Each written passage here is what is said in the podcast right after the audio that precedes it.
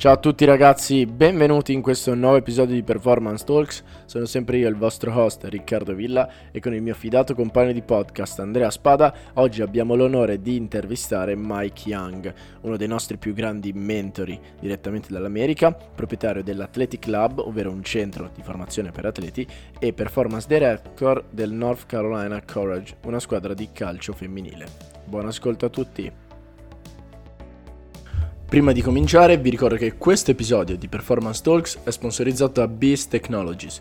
Progettato da ingegneri italiani, Beast ti permette di ottimizzare e migliorare l'allenamento di forza, potenza e massa muscolare grazie alla tecnologia basata su accelerometri.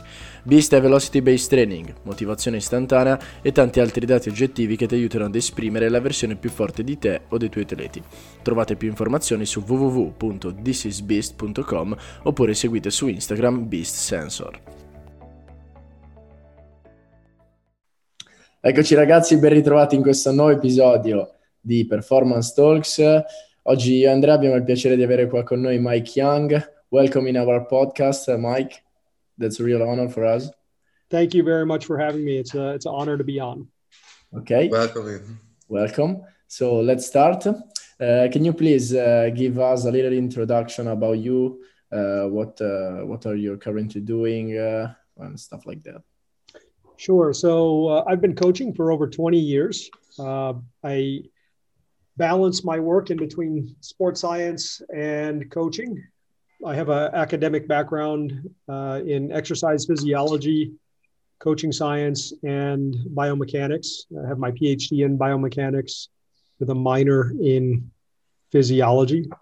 Uh, but I've coached mostly and worked in applied sports science. So as a coach, I've worked in the sports of athletics, track and field, uh, foot, football, European football, uh, and I've trained quite a few athletes in a variety of uh, what would be considered major American sports, uh, basketball.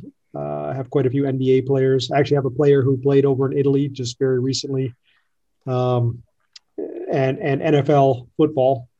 Uh, I own Athletic Lab Sports Performance Training Center. We've been in business for about 12 years.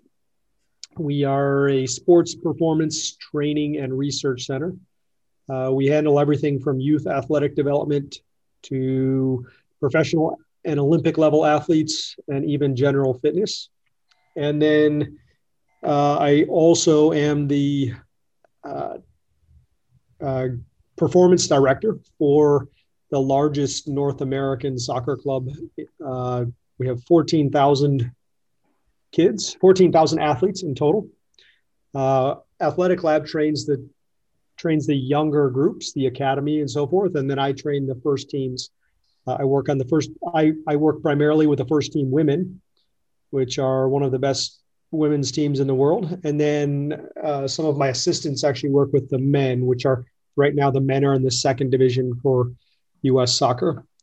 Uh, we do we handle a lot of team training, general fitness training, uh, and then I'm pretty heavily involved in coaching education. So, just recently launched Athletic Lab Academy, which is a um, an opportunity to bring our education that we've primarily been doing on site to an online format, and then also uh, the LTAD network, which I've launched with uh, my my friend and business partner James Baker as a long-term athletic development focused uh, web platform where we have uh, videos and education from a variety of practitioners as well as updates uh, weekly on podcasts and video chats and so forth. So uh, I'm, I'm a huge product of a strong coaching education. I've had some fantastic mentors over the years. So I really feel like it's a uh, something that I need to give back to myself um, and have been over the past 20 years or so have really become invested in uh, becoming a better teacher and passing on whatever information that I have what I have learned from those who've helped me out. Okay, perfect. So, um, so um, may I say one little thing? I, I, came to know you when I was studying uh, back in UK at, at Hartpury in Gloucester. So, and I remember that um, everybody was talking about you and James Baker. So I was pretty fascinating about everything you did back then. And uh, you know, after that, I started to look at your Instagram and everything you were doing. And uh, I remember there was, um, I don't know how to call it, but um, there was an event.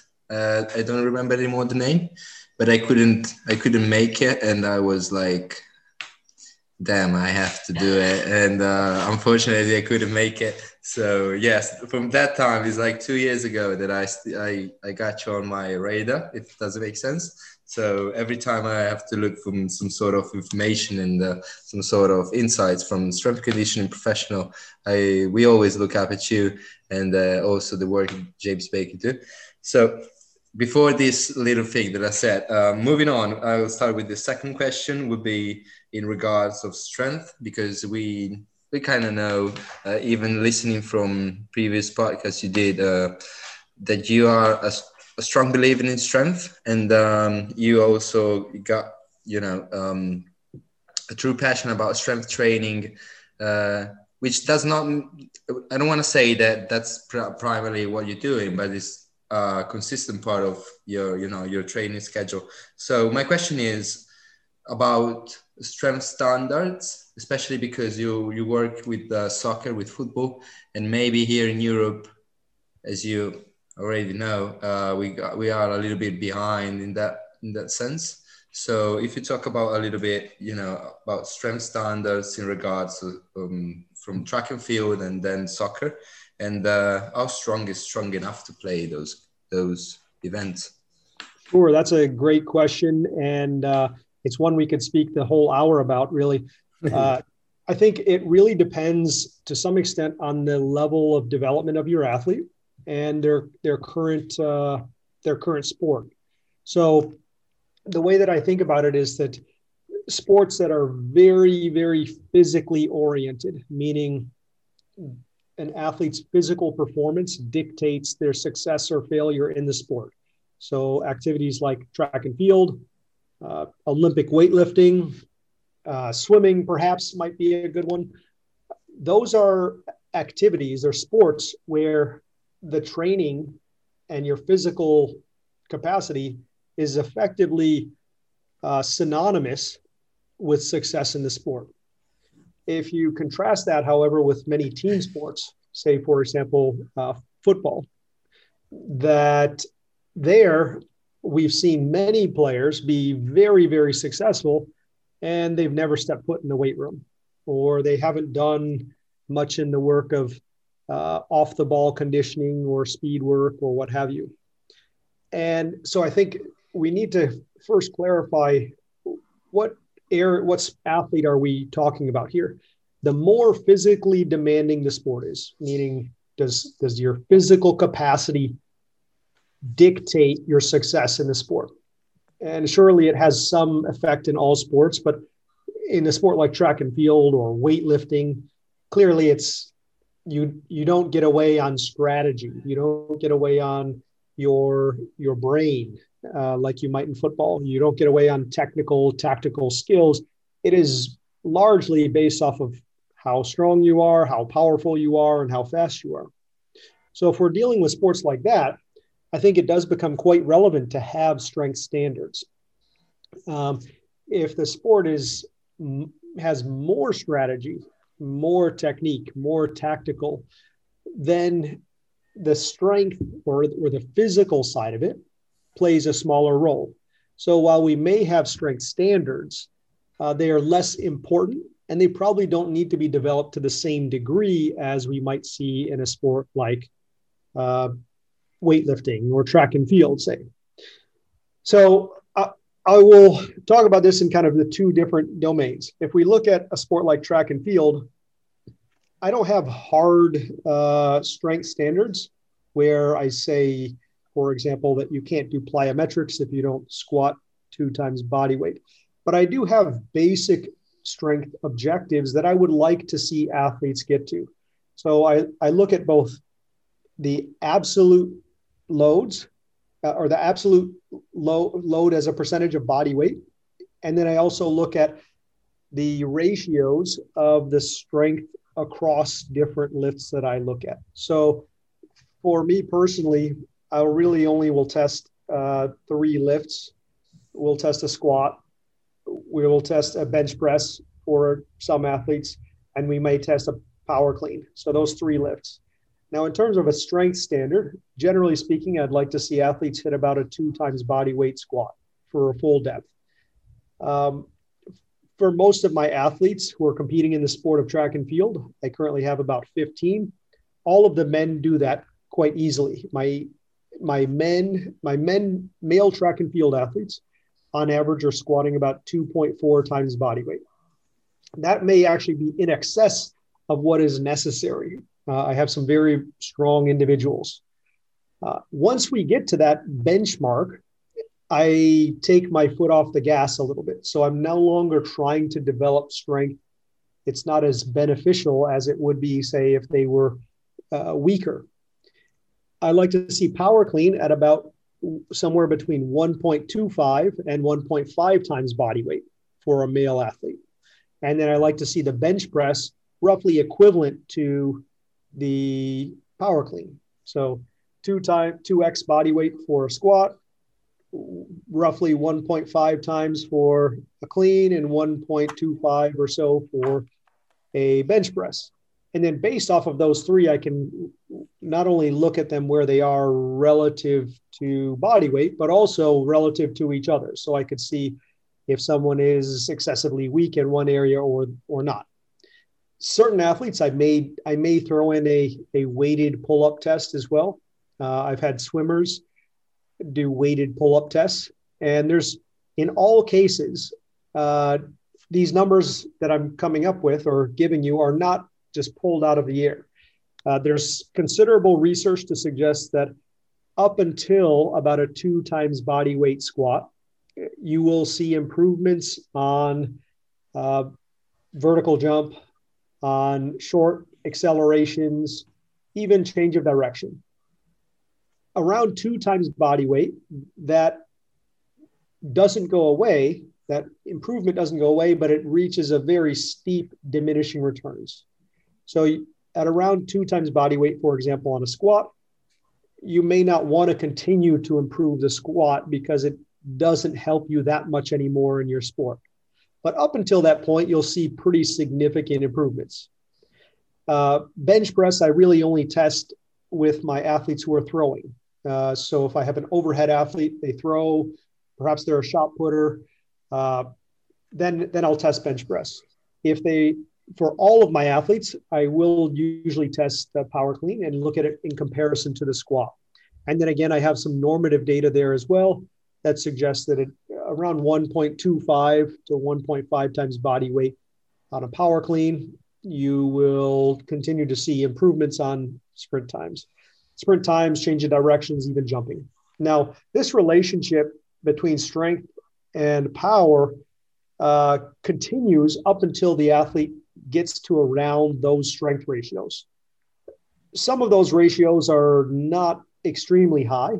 I would guess if you went to your average fitness club in Italy or the US or anywhere else, you may find individuals uh, who are quite easily squatting two times body weight. So it's not it's not like we're trying to get these athletes to become elite strength athletes. We just need them to be competent in the weight room. And even if they're only able to squat one times body weight, improving them to 1.2 times body weight or 1.4 times body weight is going to prove beneficial. In fact, they'll see significant gains there, perhaps more significant gains on sport performance if they improve from one times body weight to 1.2 times body weight than an athlete who was already at two times body weight and improved to 2.2 times body weight. So taking a relatively weak athlete and making them a little bit stronger will yield huge improvements on sports performance. Now, with my football athletes, so I almost look at them at the other end of the spectrum. We do, generally speaking, have very strong football athletes that I work with. Uh, our men's team, on average, squat about, by comparison, it's a full squad of 24 athletes uh, squat about 1.5 to 1.6 times body weight. So it's good, but it's not it's not high, super high level, but it's it's quite good for a squad of 25 uh, players across the board. Some of them may be able to squat two times body weight. We don't actually max them, to be honest with you. I'm just basing this off of uh, their working weight. So in the sessions, we may have them work up to heavy three rep sets, and I can see what they use. And I know that the men are approximately 1.5 times body weight, maybe as much as one. The stronger individuals, maybe as much as 1.7, 1.8 times body weight. Now, on the women's side, we, all of those numbers, generally speaking, will be slightly lower, uh, especially for upper body testing. Uh, women generally need to be about 0.8 times body weight to one times body weight for a bench press. Uh, but on a squat, they'll be relatively close. I do have some women that can squat as much as two times body weight, uh, and they're you know very strong and powerful. On the power clean, they tend to be a little bit lower, probably 1.2 times body weight. Uh, not too many that are up around 1.5 times body weight who are not Olympic weightlifters.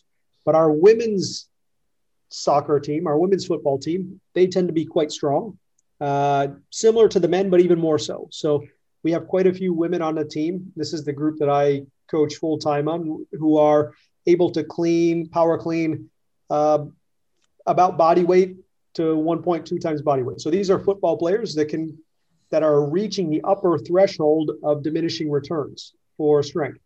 And then these athletes can squat probably in the range of about uh, also 1.5 times body weight. So, our, relatively speaking, and it is a first team women's club versus a second division uh, men's team. And our structure for the men's team is that it's more, it's similar to an academy, meaning uh, we have some players that move up and down, they're a little bit younger, but our women's team are first division. Well, we will probably send 10 athletes to the Olympics. We will probably send, we had four, uh, four athletes win at the World Cup uh, two years ago. So these are, and I've been training them for five years, pretty highly developed female athletes, as as strong as you're going to see in the women's game.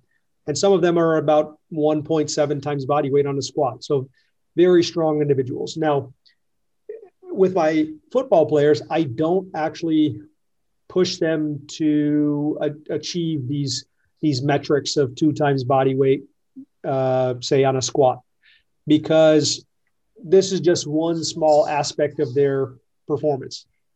I will train them in a way that they will continue to improve on the squat, uh, but it's not as if we are chasing the numbers per se. So at no point in time would I pull an athlete aside and design a special program for them if they only squatted 1.2 times body weight. We're just continue to progress them up, uh, and everyone will move will move forward. They all have room to improve before they reach the point of diminishing returns, which occurs again somewhere around two times body weight. Now, we certainly have athletes that come in who are uh, weaker than that, and you know that sometimes the question becomes, as you said, how strong is strong enough? Uh, I've somewhat answered that already. I'll return to it in a minute. And then, but we also have the question of uh, at what point do we stop developing strength if an athlete is weak? If an athlete is weak, do we focus on power or should we focus on strength? Well, uh, you know, the while it may be tempting to take an athlete who is very weak and uh, just say, let's focus on making you faster uh, the research actually indicates that you would be better off taking this weak athlete and making them stronger. So improvements in speed, uh, strength, or excuse me, speed and power will be greater by improving strength than by focusing on power when an athlete is weak. So, if, for example, you had a very weak athlete, whether they're uh, younger Maybe they're younger and they've never been in the weight room. Maybe they are uh, never been in the gym. It's a more mature athlete. They've never spent any time in the gym. They're actually going to see greater improvements on speed and power and jumping if you just make them stronger. And it, again, it doesn't, these athletes, it doesn't even matter if you take them from a up to a two times body weight squat. Just getting them to a one times body weight squat will will see huge improvements on their performance. So I call it low hanging fruit. Do you have you have that saying in Italy? Yeah, yeah, it's yeah. easy, right? It's very easy to to see these uh, improvements. If you take someone that comes into your gym and they they can only perform a very poor body weight squat, and you can get that athlete to say a one times body weight squat. That's not all that difficult. Doesn't take a master strength coach to be able to do that. Get them to a one times body weight squat, and they will have huge improvements on speed, strength, and power, especially early phase acceleration.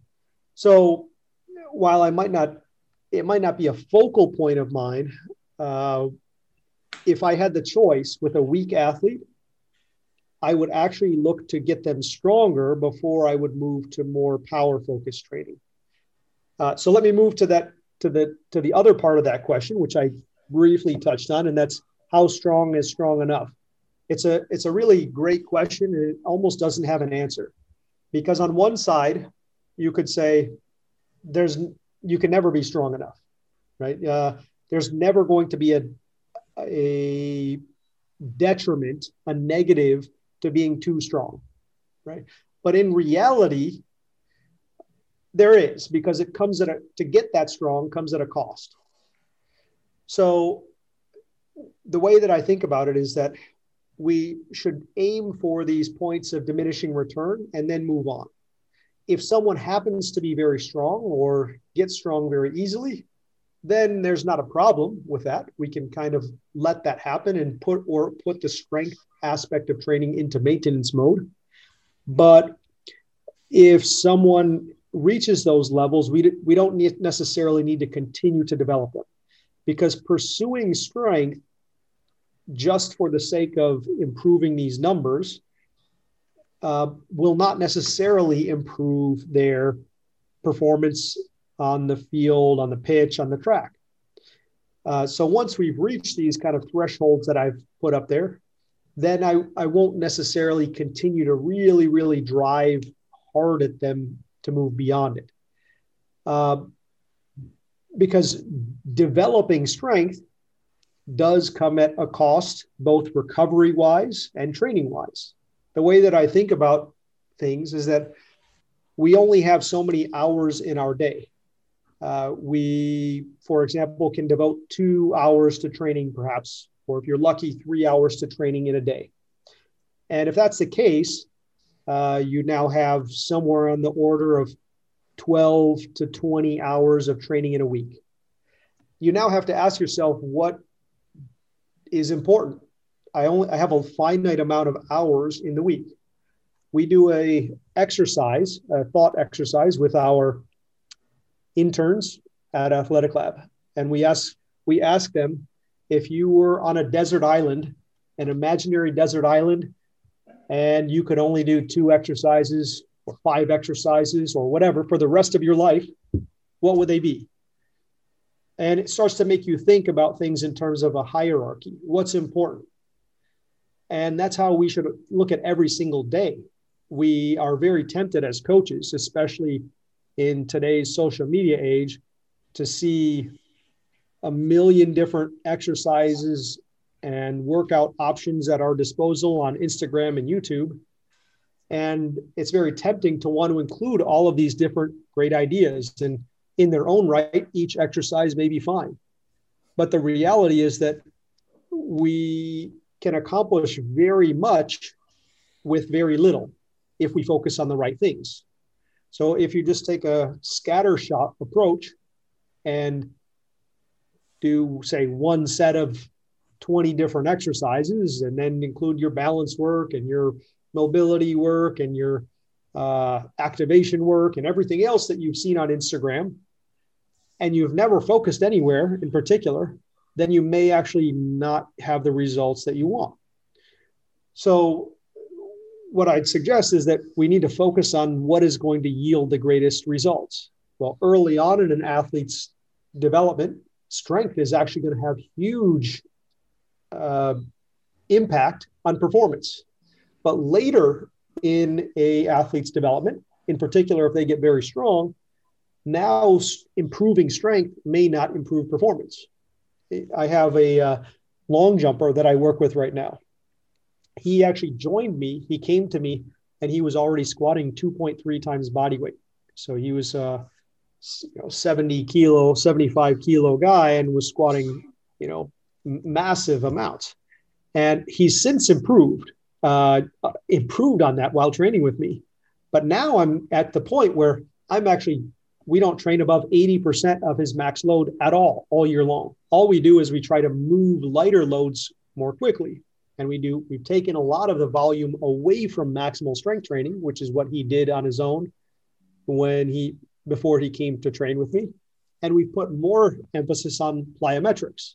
Now if i did that same took that same approach with a 12 year old girl who can't do a body weight squat she wouldn't see the same improvements in performance because she hadn't reached the threshold of what of, of a strength level that was necessary to perform at a high level.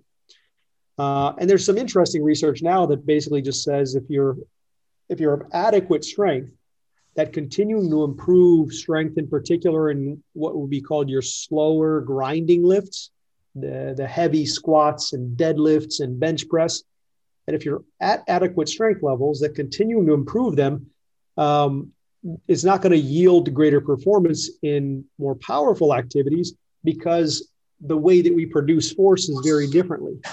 Basically, when we move really fast, uh, if you're if there's too much tension in the muscle, it actually creates its its own internal brake.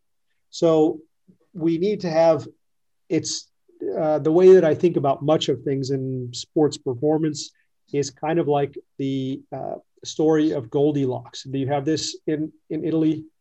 No, we don't, unfortunately. No? Okay, so, well, uh, I'm sure you may have an equivalent parable or fairy tale or something, but it goes something like this. Uh, you can have the this the moral of the story is that you can have just right, you can have too much, or you can have too little. In in our world, the sports performance world, in particular in the U.S., where everything is bigger is better, we have this mentality is more, more, more. That we get into this notion that let's just max everything out. Let's get strength as much as possible. And the reality is that if we were to push strength as much as possible, it might actually come at a cost to our speed and power work. And if our focus is over here, then it, it's not, it's actually going to take away from performance.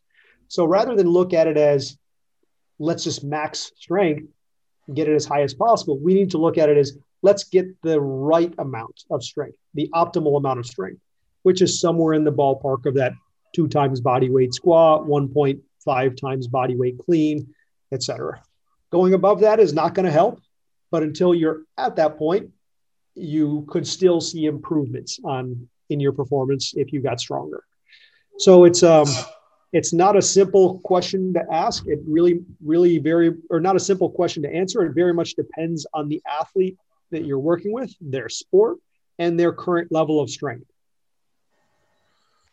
Perfect, sir. Do you think that this kind of approach is um we in your experience when you come you came abroad in, in Europe you you definitely had got the chance to work with the other soccer athletes so um mm, could you might say that maybe this this mentality of maxing out is like you know something that belongs to US and maybe here in Europe we are kind of especially here in Italy we're kind of afraid to you know to to take athletes to the gym because we we uh, we got like some sort of you know um I don't know how to say like some sort of belief let's put it some, some this way uh, that we don't do enough strength training. And maybe the strength training is like kind kind of uh you know mm, a the athletes you know the old the old uh, quotes that everybody listens to, like to make the athletes slow and oh, yeah. you know, you know, especially here in Italy, we, we where football is the main sport here, so everybody you know is trying to achieve those kind of positions, and uh, everybody's uh, always you know um, neglecting strength, and that's we wanted you tonight because we we truly believe in uh, what you what you said, and uh, that's strength must be achieved somehow. It doesn't really matter how much is it, it, it, it is, sorry, but it must be achieved because it's the underpinning qualities that everything else come to. Sure, so. I, I think that's a very good way of putting it. I, as I mentioned to you uh, before we started, I've I've never been to Italy. I've kind of followed some of what is done uh, in in um, Italian strength and conditioning. You, the country does have a history of producing uh, reasonably good track and field athletes. Uh, many of them, unlike their peers elsewhere in the world, tend to focus on plyometrics exactly. um, rather than strength. But I would say that, uh, you know, I think what what you have seen and what you're seeing and describing, we actually see a little bit of it over here as well. So men's football culture in the U.S. for the gym is not as good as as women here. Uh, and part of that, I believe, is because our the best men in the world are coming from Italy and from Spain and uh, from Brazil, and there isn't as big of a weight room culture. And these athletes are actually succeeding in spite of the fact that they're not fully physically developed. So they're they're brilliant on the uh, on their uh, tactical. They're brilliant on their technical skills. They are great with their psychological skills, but physically they're they're underdeveloped. They're certainly good athletes, but they're underdeveloped. You know, they in, in many of the top leagues in the world, they just buy the best athletes. They buy the fastest 18 year old. They don't develop them, they buy the fastest 18 year old. But if we were to say, look at a player like Ronaldo in football or even say LeBron in basketball, if you want to be a, a great, an all time great, if you want to have a long career, there's clearly one way to do it. You know, you you have to max out all of these different physical qualities. Uh, technical, tactical, psychological, physical. So, uh, in on the women's game, however, the U.S. is the top women's nation in the world, and there the women go through, uh, you know, the collegiate strength and conditioning system, and because our women are very strong and fast and overpowering over the rest of the world, we are actually that's it's one of our primary advantages. I think when when we play some other women's teams, we're not as technically tactically oriented as those teams, but we're so physically dominant we we can still win. Uh, but on the men's side, we don't have that uh, most of the time. So uh, because our men maybe look up to uh, many of the European players who are succeeding in spite of their lack of physical prowess. They they make it up in other areas, um, but they our men don't have that advantage of academies at 10 years old and the best football coaches in the world. So we we do see that a little bit here as well, but it's uh, I I think what I'm seeing now in football is similar to what happened in the sport of golf about 15 to 20 years ago, and in the sport of maybe even the sport of American baseball. So, what happened there was that these are sports that are very highly skilled, right? Uh, let's take golf is a highly skilled sport, and it used to be we had individuals playing it who didn't look like athletes, as most of us would consider. You know, they were older guys. Uh, they didn't look like they ever trained. They were just highly skilled. Well, then Tiger Woods came onto the scene, and he was an athlete who was clearly an athlete. You know, apparently he could run a 50 second 400 meters, he could bench press uh, 140 kilos. So we took an athlete and put him into this sport or developed it. Took an, someone who already had the genetic potential, then they developed it through training, and then you gave them the skills, and now you have one of the all time greats. And that's the recipe for success, right? If you are Ronaldo or LeBron or Tiger Woods. You're you're not leaving anything to chance. You know, you you can be a you know a, a very good player for a short period of time without all of the aspects uh, that go into your sport. But even in these sports where technique and tactical come into play, at the end of the day, you don't want to leave anything underdeveloped. So why would you not try to get stronger, not try to get faster. uh, you know, the, the uh, our my club really buys into what we're doing. We have been, especially on the women's side, physically dominant for several years now. Uh, our players are much of the heart of the women's national team, and we, uh, you know, it, it, really shows that our, our physical prowess on on the field. We we oftentimes are much stronger and faster and more enduring than other players, and a lot of times players in, in a sport like football don't see the connection between a squat and the game. And, you know, there's famously several football managers who said, well, there's no barbell on the pitch, or there's, you know, until until I have to, you know, kick a dumbbell, we won't do it.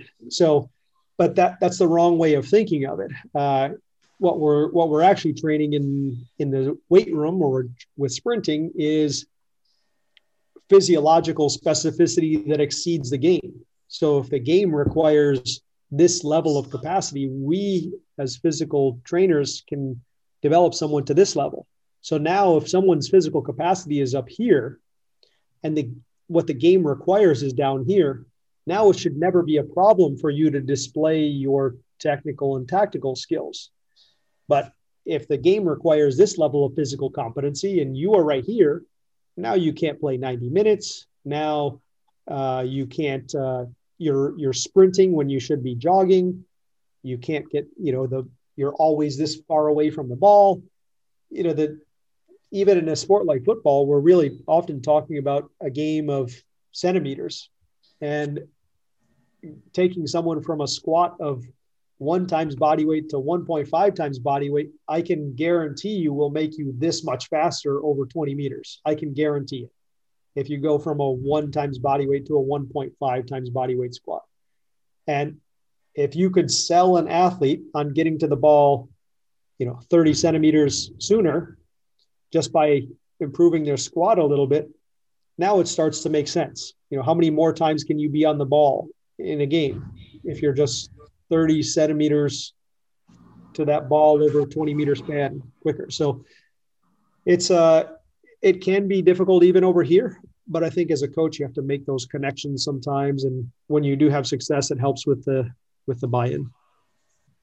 Perfect, sir. Thank you very much for this this answer because uh, we actually, in my opinion, like my uh, little opinion, we need more people like you saying this kind of concept here in Italy because we are you know, we we see some crazy stuff like I've seen yeah. some of it.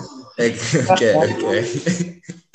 We've seen crazy stuff like being done from the, like the, the elite level of football, SNCs. So, you know, it's kind of kind of you know uh, make you feel a little bit more good about yourself that you have those kind of beliefs. So thank you very much so moving on um, i would like to uh, ask you a question in regards of like more in regards of power. And um, what you said before is that there's not once you reach some sort of um, sort of a strength a strength benchmark sorry uh, you don't actually need to pers- pursue it, it any longer. So you have to just you know start developing um, the capacity of the athlete to lift those kind of weights like a little bit less weights but faster so could you you know um, explain a, a, little bit about this concept that you sure. briefly introduced before so what i'll say is that um, i don't quite look at it as like we're flipping a switch uh, where you all of a sudden hit a certain strength threshold and then you stop focusing on strength and you do focus on power. The way I generally would look at it is that the weaker you are, the more you should focus on strength. And the stronger you are, the more you should focus on power. Uh, so, but even when we're strong, we're going to maintain strength. And even while we're very weak, we're still going to train power, just to a little bit lesser extent. Um, so it will it will vary depending on how strong or weak the athlete is. Now, increasingly with my more advanced athletes, we work on developing power, especially if they're quite strong. And then even with my intermediate level athletes, uh, one of the things that I increasingly implement is training with intent. So we will use submaximal loads in the range of 60 to 80% or so. Uh, but we perform the sets with full effort. So they try to move the bar as fast as possible. Sometimes the bar is heavy enough that it doesn't really move very fast. If they used 80% of their back squat max, the bar may only move at uh, 0.9 meters per second. But if they're trying to move it as fast as possible. And I think that intent is very critical, uh, especially it, it, becomes really important for your track and field athletes. That's that's more obvious, trying to move fast, but especially with my football players, where we don't have, you know, I, I see my football players in the gym once, maybe twice in a week. So we get a proper gym session, say maximum of twice in a week. So again, it comes down to my desert island analogy. Uh, I don't have a lot of time to spend developing strength in the gym with these athletes.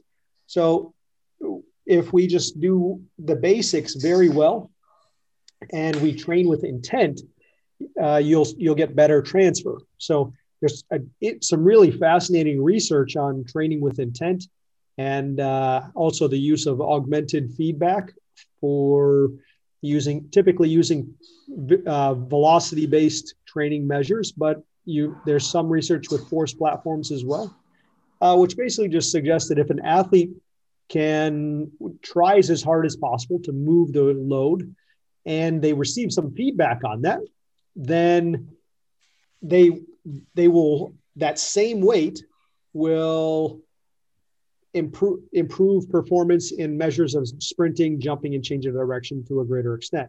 So, if, for example, I use 80% of my back squat max and you use 80% of your back squat max, but I try to move it as fast as possible every day, and you just do the repetitions, even though we did the exact same sets and reps and uh, load, percentage load, I will improve my sprint time, my jump time, my uh, change of direction to a greater extent than you will. So this is almost this hidden variable where people don't consider it that it actually allows us to use lower loads in the range of 60 to 60% sometimes on strength based lifts and still see improvements on strength and power as well. Uh, so I do that quite a bit with all of my athletes and with my football players who are only training once or maybe twice a week, if it's very effective. We may only do, say, five sets of three squats in a week.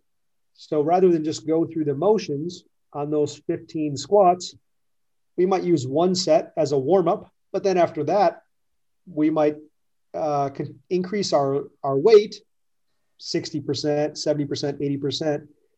Uh, but every single set, we're trying to move as quickly as possible. So at no point in time are we wasting any repetitions. Uh, you know, most of the time you think if you if I were to say, hey, let's do we're going to work up to 80% squats.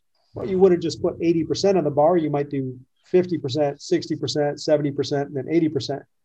And a lot of times, if you were just going through the motions at 50%, you've just wasted that set. It's just a, it's just a warm up set. Well, if we put 50% on the bar and we try to move it very fast, now we've gotten the warm up effect, but we've also gotten the fact that we're attempting to apply as much force as possible and generate power really quickly. So we start to work across the force velocity continuum, even in the same progression. We haven't changed any of the prescription. All we've done is make the athlete attempt to move faster. So I use that quite a bit. I'm a I'm a big proponent of velocity based training, and even if you don't have the technology, uh, you can still do velocity based training. You just don't know the measures, right? On a power clean, if you catch a power clean and you're standing up tall when you catch it, the bar was moving faster. If you have to drop down underneath it, the bar was probably moving slower on a squat. You know, I when I have this we do squats with my women's team, I I tell them make the bar jingle, right? So we need to stand up and the plates should the plates should jingle on the top. So they're exploding up so aggressively that the plates shake a little bit. Uh, you're only going to get that if they move fast.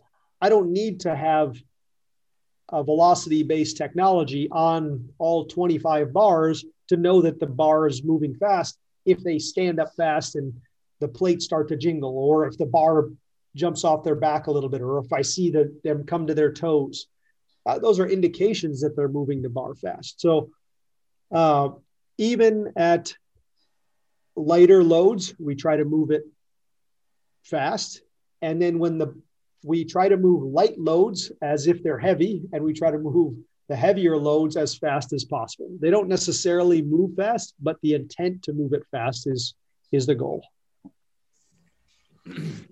Perfect, sir. Thank you very much for the answer. And uh, that's especially um, about the, the second part about the VBT uh, related uh, answer because maybe some of the pra- the practitioner don't have access to those kind of technologies. So it's kind of you know uh, that's where, in my opinion, uh, coaching comes into place in the sense of you actually uh, realize that you don't maybe you don't need right. You don't whatever. Exactly. Maybe the tracker is something something else that, that if you have it it just confirms your beliefs and that's that's true. that's exactly one one great great thing. Yeah.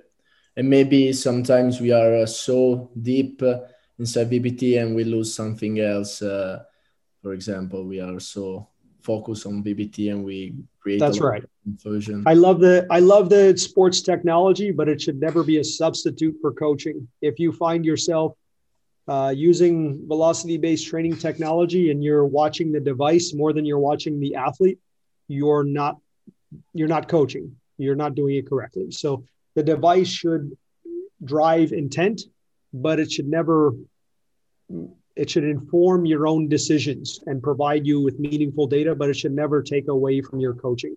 It's never a replacement.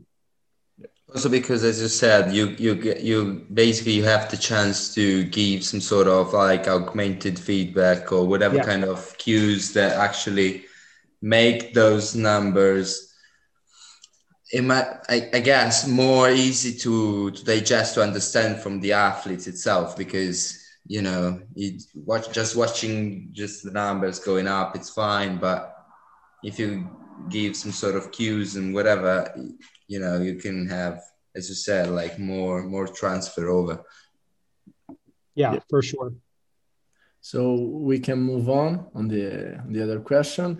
So you you've already mentioned something about uh, soccer soccer training uh, in uh, in the gym, but can you uh, please uh, um, bring us inside typical soccer week training, uh, for example, strength training, speed training, or conditioning training, just to be clear about that.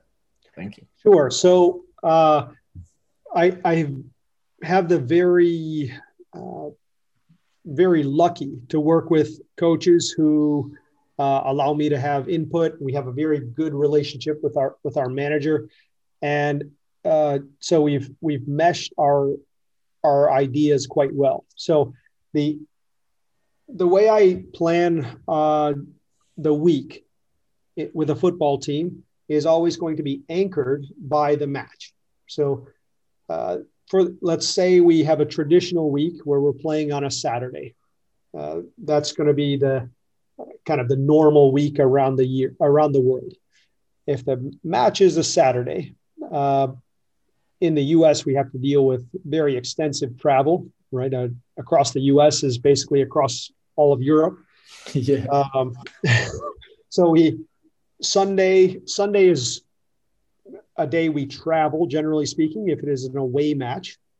And if it is a home match, what we would do is we would have an we would have a session for the players that played less than uh, 60 minutes. So they would actually have a, a top up session on Sunday. So they may do a little bit of something on Saturday and then come in on Sunday. The players that played 60 plus minutes generally would have the day off on Sunday. Usually, uh, unless we had a very difficult travel day on Sunday, we would practice on Monday.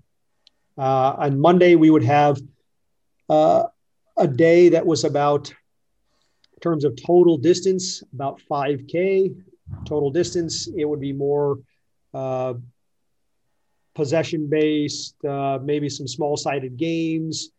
Uh, I don't have, I will run the warm up. It will be more of a restorative warm up, a little bit more static stretching, etc. I don't run any explicit conditioning on Mondays. On Tuesdays, uh, we would have our biggest conditioning day. So we actually have dedicated conditioning sessions every Tuesday.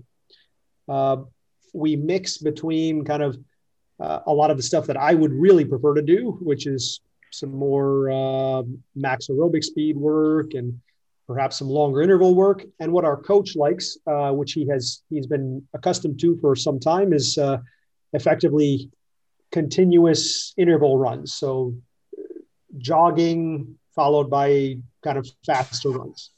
Um, we'll we'll do that where the athletes are spending probably on average about uh, six to six to twelve minutes at nine at ninety plus percent of max heart rate. So that's a dedicated conditioning segment that is then followed by their field practice. The field practice would typically have uh, some technical element in it, uh, maybe three quarter field game as well at for about 20 minutes.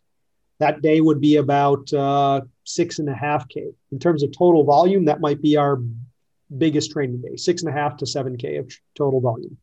Wednesday for us would look something similar in terms of my role to a Monday. So we'd play small sided games, perhaps again, technical possession. I just run the warm up in that day. Uh, actually, Tuesday, we're also strength training. So they're coming in the gym on Tuesday. So uh, that's match day minus four. And then Wednesday would be one of our lighter days. Thursday, uh, I run a dedicated speed session. So we, I would have an extensive warm up, and then we go into a speed session. We're running about 200 meters of maximal sprint speed. And um, then they, following their speed session, they will go into their uh, actual field session. Typically on Thursdays, this would maybe actually be our second biggest day of the week, somewhere on the order of 6K for the day. And sometimes they'll play 11 v 11 full field for short bouts, um, maybe a couple 12 minute, two 12 minute segments or something like that. And then Friday is our pre match day. We, we do train on Friday. Some people are uh, shocked to hear we'll sometimes get as much as 5K on a on a Friday, but usually it's around 4K on a Friday. And then Saturday we will play. And uh, Saturday would be uh, on Thursday we may have a second gym session. Sometimes that gym session uh, is a proper gym session in a week in the gym. And then sometimes I do a strength and plyometric session, body weight strength and plyometric session on the field. Uh, so lately we've had we've been doing the gym session on Tuesday and a supplemental 20 minute uh, plyometric and body weight strength session on Thursday, usually a little bit after the end of the field session. And then Saturday we would play. Uh, our team, we train very hard. Uh, in general, we're achieving about 30K in, in a week, sometimes uh, up to 35K, which is as far as I'm aware, the only teams that I've seen that do that are some of the EPL academy teams, uh, where they're really just trying to train these younger boys. But we we do that quite regularly, where the whole team is averaging about 30 to 35k, and um, 35k in the off season or weeks that we don't have any matches, about 30k when we do have a match. Generally speaking, what I like to see is that the our weekly load is around uh, two and a half times uh, what we achieve in a game. So if they're if we're running about 12k in a game, then we're going to be around 28 to 30k in the in the um, in over the course of the week. Uh, but the the places where I have the biggest role would be the conditioning day on Tuesday, uh, the strength session that is in the PM on Tuesday, the speed session on Thursday, the supplemental strength session on Thursday, and then I run the warm ups every day. If players are injured or returning from uh, overseas or we have a transfer, then it's my role to to kind of make sure that they can get in shape. And then in the off season, I have the players. Uh, uh, most of them actually, many of them stick around, so they train with me uh, as much as two hours a day in the off season as well. Perfect. How do you manage to um, deliver those kind of strength session on the pitch? Like, um, as you said, like more oriented uh, on body weight. What kind of you know exercise do you um, focus? Sure. On? So you it, it is you have to get a little bit creative. So, uh, for example, what we did last Thursday was we did uh, six sets of a plyometric exercise. We did uh, a version of a standing long jump into a vertical jump. So that was effectively a substitute for something like an Olympic lift, right? In the gym, in the gym, they would start with an Olympic lift, but since we didn't go into the gym, we did six sets of this plyometric exercise. And then we went to a clap push up. So they did a push up with a clap. You know, these are, uh, again, the, the women that I work with are incredibly impressive. They, uh, they would outperform most men. They're doing 12 clap push-ups, and then on the on the for lower extremity, we did a single leg squat. So, uh, you know, these are quite strong women, and you have to find a way to challenge them. A typical body weight squat wouldn't be enough to get them to a strength threshold. Uh, so we did body or we did a body weight single leg squat uh, some of them could do a full pistol squat. Uh, some of them would have to do a uh, called a curtsy squat, where the leg comes slightly behind the body. Yeah. Uh, but it's quite challenging. You know, most of them would, most of them I think can squat around 1.5 times body weight, and they still found those single leg body weight exercises to be uh, to be challenging. In fact, when we we it was our second time doing that series last week, and they they complained that it made them more sore than being in the gym. So we did uh, four sets of eight on the single leg squats, and then we did uh, we did some long lever planks, or excuse me, long lever bridges to work on the hamstring and glutes, yep. uh, which are quite difficult as well. And then we did a, a load uh, a partner plank row. So we're in a plank position holding your partner and pulling in this position. Again, very challenging. It's just the, the trick is finding exercises that can challenge even the strongest athletes without an external load. So sometimes that is uh, using leverage as your disadvantage, as the case would be for a long lever plank. Sometimes it might mean doing a single leg or single arm exercise, right? A single leg squat will challenge you know, even the strongest athlete, a single leg, single arm push up would be a very difficult exercise. Uh, sometimes it's adding speed of movement emphasis, right? So maybe it's a, a clap push up uh, or the, the plyometrics. So you can find ways to turn even the simplest body weight exercises into more challenging forms for even advanced athletes.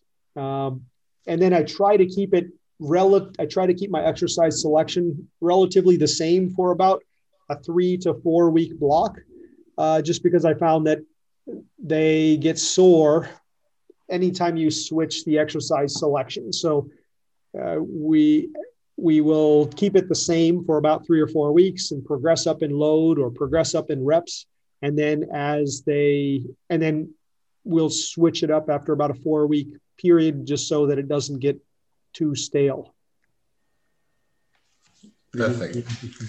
So that's exactly like you know. Um, mm, I don't know. I don't know how to say it. Like ch- changed like the, the, the point of view and just make those uh, kind of simple movement patterns harder. Then they actually feel the difference and they still get some sort of um, strength and power improvement also with the plyometrics. Sure. Yeah. Okay, moving on to the last question. Um, you already uh, touched it a little bit before. Uh, I would like to ask you, how do you buy in sports coaches? Because, as I said before, here uh, is um, it's a kind of big topic. So you know, it's always kind of hard to start a good a good conversation with the coaching staff and to make them realize that maybe we can, you know, we could try some other things that are not like just jumping on balls or stuff or stuff like that. And uh, and it's kind of hard because uh, it's not that easy. So if you get any kind of suggestion to like a brand new sure. coach. So this is uh i am going to start with a somewhat of a funny story here. So um, for all of the i've worked for uh, five managers. And up until my most recent one the one that i'm working with right now, uh, they all brought me in. So they recruited me to work for them. I didn't apply for the job. It was unsolicited. Uh, they so I I had buy-in before they before I started with them. They wanted me to work with them. But my current coach, uh, he inherited me. So I worked the the the club the previous one. bought well they bought a women's club my bigger club bought a women's club. The women's club moved to the area, and I was already working with the club. And he, they said you should probably work with Mike. So he was a he was reasonably successful. Um, this manager before, and uh, initially, I don't think he we we were eye to eye. He didn't necessarily think that what I was doing was going to be the best way to do it. And uh, it was the first time in my career that I had experienced that. So uh, I used a couple a couple things that uh, came in handy. One is that uh, you have to recognize that the manager is the one who's paid the most and the one who will probably get blamed for the wins and the blame for the losses and probably get the the most uh, responsibility for the for the wins. So you, we always need to put ourselves in the in the mindset uh, that we are support staff. Um, that said, uh, I knew that in terms of the physical development of players, I knew more than he did. This was my area of specialty. But if you go into any relationship, whether it's with a manager or your wife or your girlfriend or what have you, and you say you're wrong, uh, let me tell you what's right, you'll never be successful. The better option is to educate, tell them rather than even saying that they're wrong, to educate on the correct way.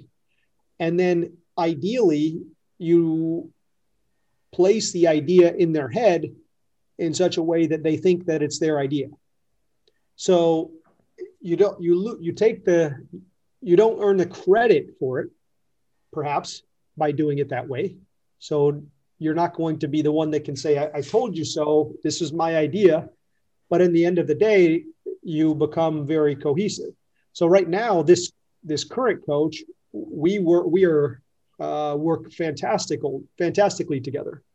He consults me on things before practice. I think he's, you know, one of the most successful women's coaches ever.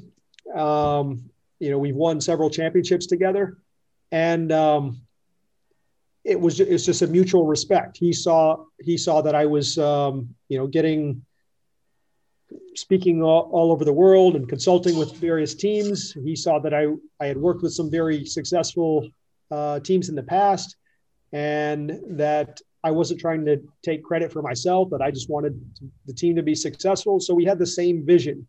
So my my my uh, goal was to not tell him that ever that he was wrong, but but was to say here's a perhaps better way to do it and be fine with him thinking that it's his idea. You know, um, and then the thing that this is the funny part of the story. The thing that really got me buy-in was that our current this manager is an incredible Liverpool fan. So he has he lives in the U.S., but he's from Liverpool. He has Liverpool season tickets. Uh, he's had season tickets for many many years, and he uh, He's on Liverpool podcasts. He talks about Liverpool at any chance he can get. Well, Liverpool invited me for a club visit two years back, and I just sent him the. I was over and sent him a picture of standing next to a, a Champions League trophy, and from that day on, he listens to whatever I whatever I say. Uh, but seriously, he uh, we have a great working relationship, and um, you know I know that he is the boss in this in this type of setting, and uh, but he recognizes that this is my area of expertise and he has his area of expertise and that they we both want the same goal.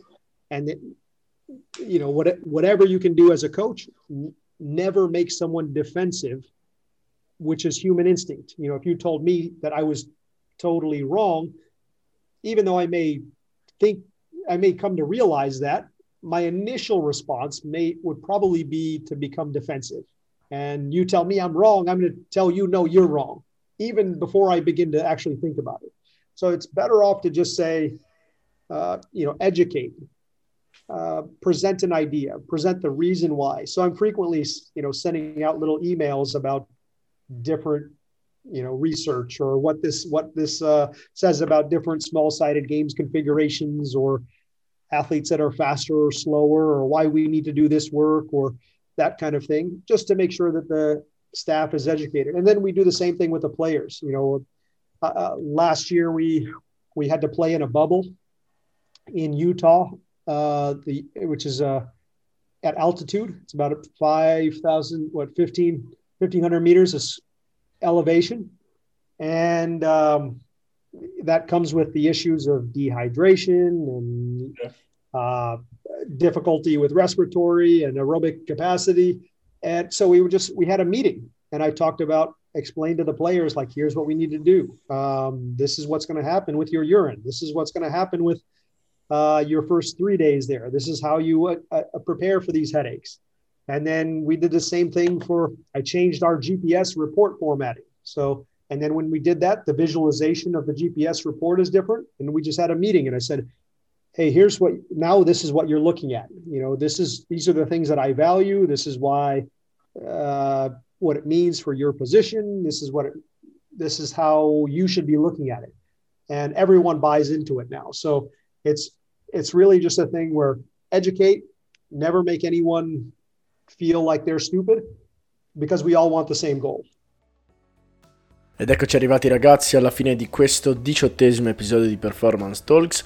Ci tengo a ringraziare nuovamente di cuore Mike Young per essere stato qua con noi e vi ricordo di seguirci su Instagram e su Telegram. Ci trovate sotto il nome Obiettivo Performance, dove tutti i giorni portiamo contenuti aggiornati ed evidence based per quanto concerne la preparazione atletica. Grazie ancora a tutti.